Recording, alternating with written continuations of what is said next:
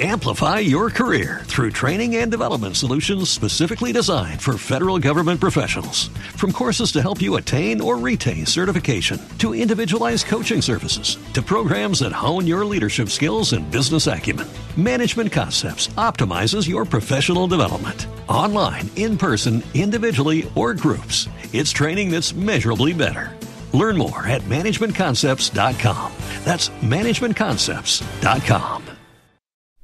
Welcome to It's a Crime. I'm Linda, and today we're going to be talking about a fire that occurred 6 days before Suzanne Morphew was reported missing. In my Triangle Theory video, there was conflicting information about a fire that prompted me to make that video.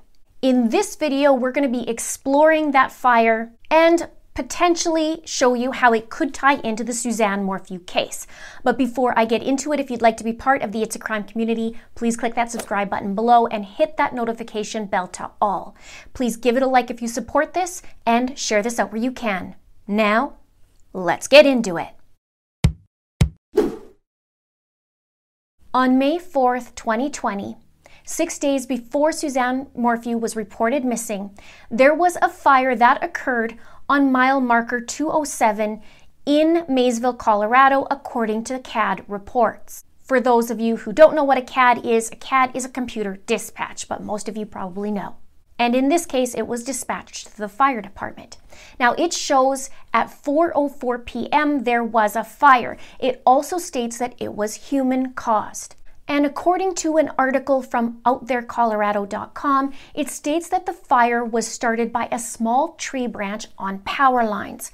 Now, I'm assuming here that it was first called in and reported and marked as human caused, and then the firefighters found out that there was a small branch on a power line that caused it. More on that in a minute. Also, the article reported that it was a driver that reported the sight of flames, and there were also several reports received that smoke was seen from Salida. Now the article said firefighters were able to contain the high elevation blaze before it destroyed the historic log cabin situated on the pass at mile marker 207. The fire burned an estimated 5.5 acres. Here's what's odd. The historic log cabin is actually in the Triangle area where I showed you in my last video, the Triangle area that Barry Morphew pointed out. And this log cabin is not on mile marker 207. This is what got me first on the hunt for this fire and where the cabin is in the first place, because either it meant that the fire was at mile marker 207 and the cabin is just down the road, but they said, you know, they saved the day and it didn't hit the cabin, and the way it's stated in the article is just not quite accurate, or that fire was actually in the Triangle near the cabin. Also, the article says, in a Facebook post, Chaffee County Fire Protection District revealed more about the cabin, explaining that it was located at the town site of Arborville on private land west of Fooses Creek. Arborville is an old ghost town, it says, reportedly known for its parlor house in the mining days of the county. And I described that in my last video as well. And Arborville is actually where that old cabin is where I mentioned, which is in the Triangle near Suzanne's house. But it's not on private land west of Fooses Creek. That's where the fire was. Here's the actual Facebook post. They even showed the cabin as a picture, and it says, this is the structure our firefighters saved yesterday on the mile marker 207 fire on Monarch Pass. It's an historic cabin in the townsite of Arborville on private land west of Fooses Creek. Strong work. So you can see how one could be confused, right? The article states that the fire started Tuesday, but that is false. It started on Monday, as we can see in the CAD report, and the crew did continue to clean up on Tuesday. So what's weird, of course, is that log cabin that I'm aware of is the one in the Triangle called Arborville, and I can't find anything that is a cabin on mile marker 207. unless there is something there that I'm just not aware of. If you know that answer, can you please put it in the comments below, or better yet, show me on Google Maps where that is, or send me an email at itsacrimeandashame@gmail.com, and in the subject line, put location of cabin on mile marker 207. I'd really, really appreciate it. And I've also been asking all kinds of people about where this location is, and some simply just won't respond about it. Some have the same conflicting information. And so I just decided I'm moving forward with this, and it bothers me enough to keep searching. And when something bothers me, I know not to let it go and to explore it more. Now, I did, however, get an answer from someone who's been helping me do this research and find out where exactly the fire is. And he's been an enormous help, and you know who you are, so thank you so much. Also, I did ask a reputable source about this fire, and I was told that the fire department didn't even know about this fire, and that it came from Barry stating that it was a fire. But there was a fire, and it's a big one, and there's so much conflicting information, not just about this fire, about the whole darn case. What are your thoughts? Let me know in the comments below. Now let's go back to the west side of this triangle. Here is mile marker 207 on the map. Here's where I was told the fire was, and it is from a fairly reputable source where it came from, and we do not know exact coordinates of where the fire started on the power line, but we know in the general area. And here's where the power lines are. There are actually two sets of power lines. They have the high tower set and then the regular power lines. They actually go along from that mile marker 207. You can see it go along Fooses Creek. So I do question where the origin of the fire actually was on those power lines, because it seems to have started over a little more west. So I would love to have that information as well. Now let's go back to the CAD report. In the CAD, it says 2 acres were burned, and that's when it was first reported. In the article, it stated 5.5 acres, which is not a small fire. And I did some conversions because I wanted to know just how big that is. And it says 5.5 acres is actually 239,580 square feet. That is not a little fire. And how can this fire just vanish into thin air like Suzanne did? I want to know, was Barry at this fire, since he is a volunteer firefighter? And the family more than likely knew that there was a fire because of the smoke, and it's near the house. And we heard in the beginning from a few sources that Barry was at firefighter training that weekend Suzanne went missing.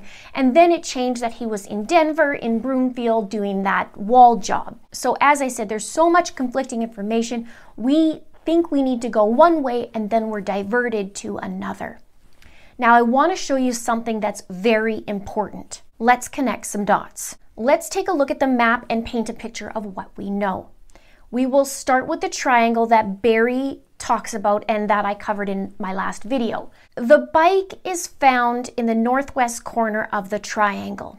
The article that was found was just outside the triangle, heading west, as Barry described on the video.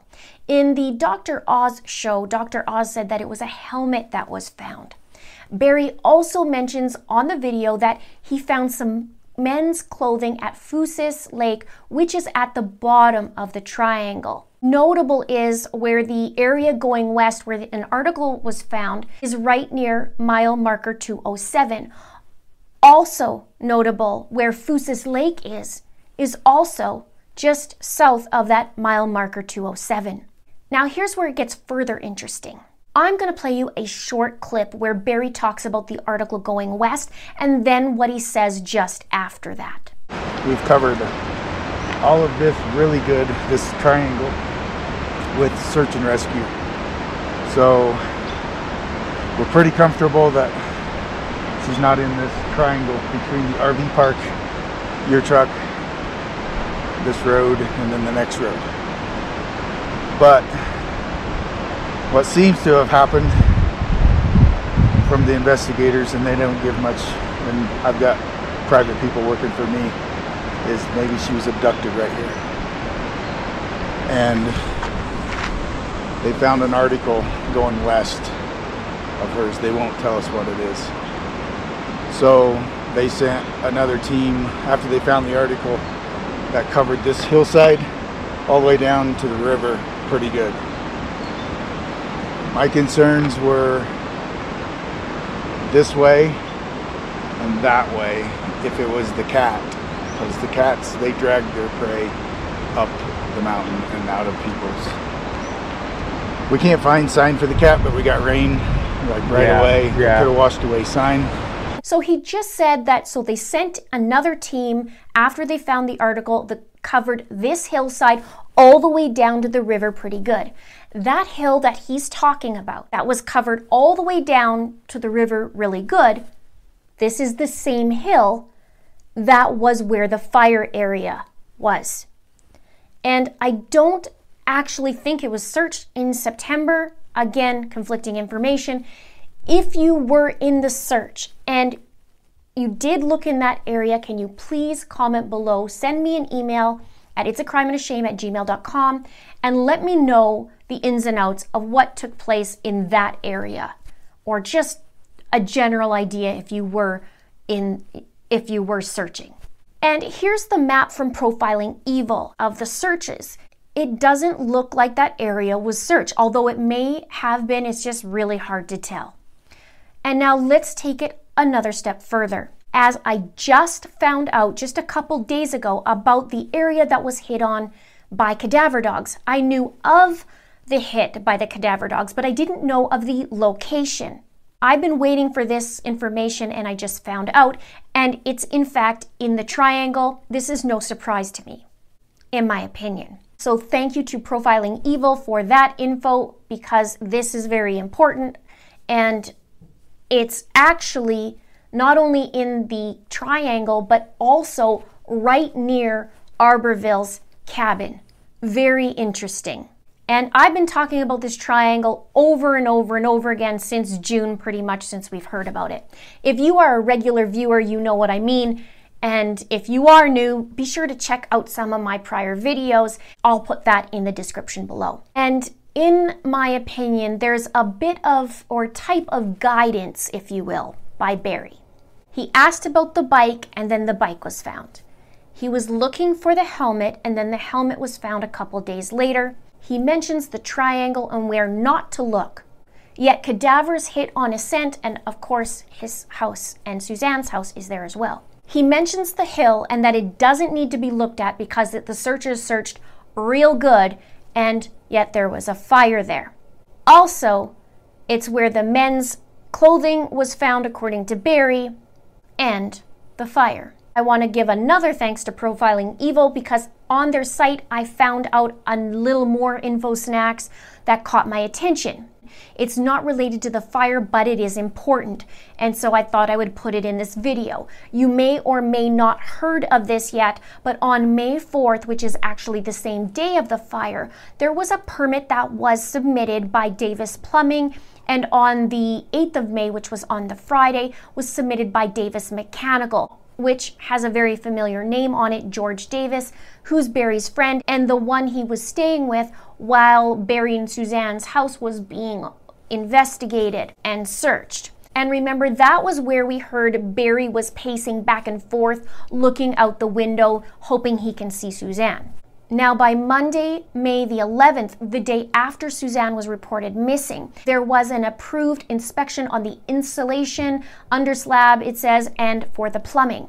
Barry was also on site that Monday morning, and it was reported that the concrete was poured that day. So now we have a fire that occurred 6 days before Suzanne was reported missing.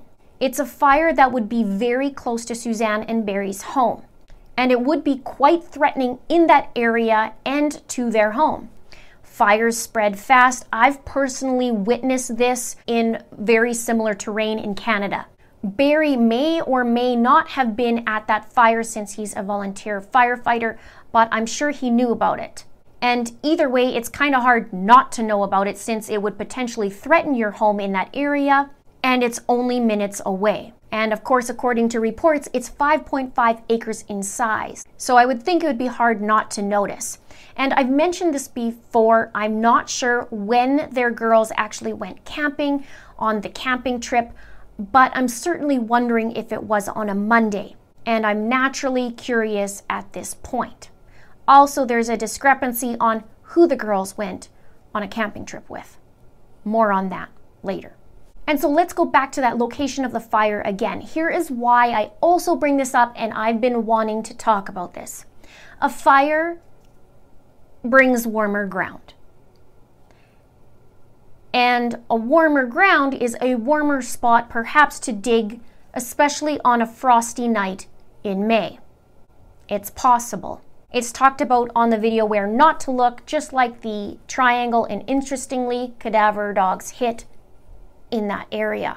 I'm also looking at another part of this area, as well as the person who's been helping me has brought forth some very interesting information. Once I connect a few more dots, that may be a future video. And one more thing, I want to speak to Real Gone Adventure Media right now. Gonzo, if you're watching, as I know you've been watching some of my content and commenting, so I appreciate you. Please check out where this fire area was. Even just to see for yourself where this 240,000 square foot fire was and where it could have been potentially started. I'm curious and concerned all at the same time. And I'm very grateful that you are there, boots on the ground, looking for Suzanne. It's time for her to come home. Please subscribe if you haven't done so already. Please like and please share. Thank you so much for watching. See you soon. Amplify your career through training and development solutions specifically designed for federal government professionals. From courses to help you attain or retain certification, to individualized coaching services, to programs that hone your leadership skills and business acumen, Management Concepts optimizes your professional development. Online, in person, individually, or groups, it's training that's measurably better. Learn more at managementconcepts.com. That's managementconcepts.com. Pulling up to Mickey D's just for drinks? Oh yeah, that's me. Nothing extra, just perfection and a straw. Coming in hot for the coldest cups on the block. Because there are drinks. Then there are drinks from McDonald's. Mix things up with any size lemonade or sweet tea for $1.49. Perfect with our classic fries. Price and participation may vary. Cannot be combined with any other offer. Ba-da-ba-ba-ba.